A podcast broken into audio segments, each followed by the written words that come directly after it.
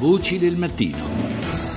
E diamo il benvenuto adesso a Giulio Sapelli, il professor Giulio Sapelli, economista, professore di storia dell'economia all'Università Statale di Milano. Buongiorno professore. Buongiorno a lei e agli ascoltatori, buongiorno, grazie. Pro- professore, l'abbiamo chiamato perché, eh, insomma, come di consueto lei parla eh, in modo molto chiaro. Vorremmo capire di più su questo accordo che è stato siglato tra eh, Giappone e Unione Europea giovedì scorso, che è stato presentato, insomma, come un messaggio di difesa dell'apertura commerciale eh, eh, contro, diciamo, una risposta al protezionismo della Brexit e dell'America First. Ma in concreto che cosa c'è?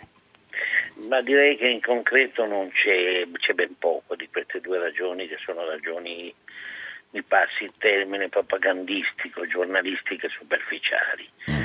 È un accordo a cui si lavora da diversi anni, pensi che già Umberto Agnelli che fondò in anni non sospetti, negli anni 70 l'associazione Italia-Giappone perseguiva questo accordo.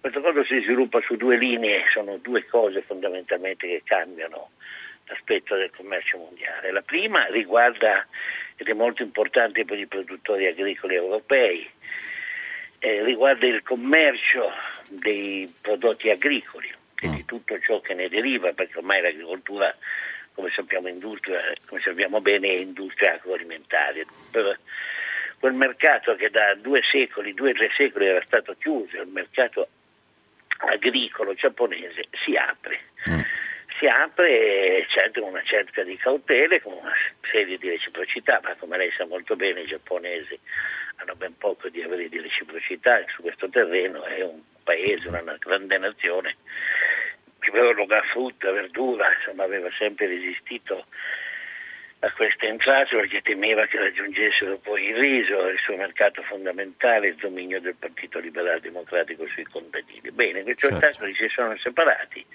questo è un grande giorno, insomma, vuol dire...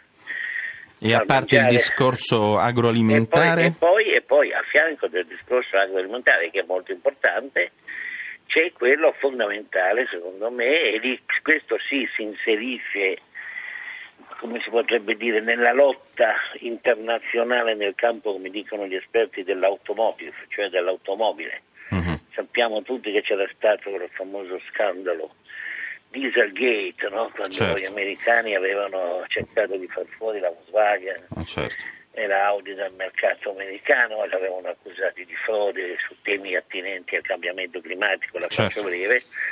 Questo accordo capovolge completamente questo, me- questo, meccanismo, anche si fa forte di una cosa che nessuno ha sottolineato, che c'è questo accordo che dura da vent'anni, che è il merger, la fusione tra Nissan e Renault, due grandi guidate da Carlo Scott.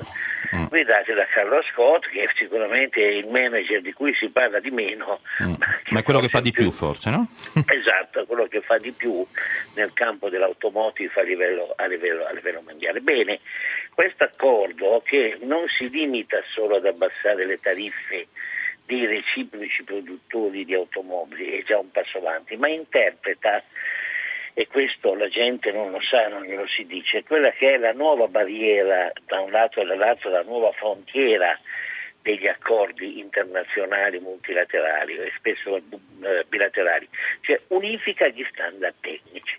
Certo. Non ci si fa concorrenza cambiando le regole tecniche quando deve essere spesso la um, molla di una sospensione, come devono essere fatti le, le ghisa mormere di un freno. Eccetera, certo, insomma, praticamente creano degli standard unitari sia unitari per l'Europa che, che Giappone. Che favoriscono tutti. Questo lei capisce molto bene che pone, pone le basi di fatto, al di là degli assetti azionari, certo. al di là degli assetti azionari di un colossale gruppo unitario di produttori europei e giapponesi che si confronteranno nel mercato mondiale con eh. l'industria nordamericana. Certo. E questo... sì, questa roba è una cosa da poco. no, no, eh, questa è una cosa immensa, non c'è dubbio. È una roba immensa di cui non ha parlato nessuno. E ne ha parlato lei con noi e questo ci fa molto piacere. Grazie, grazie al professor Giulio Sapelli, professore di storia dell'economia all'Università Statale di Milano.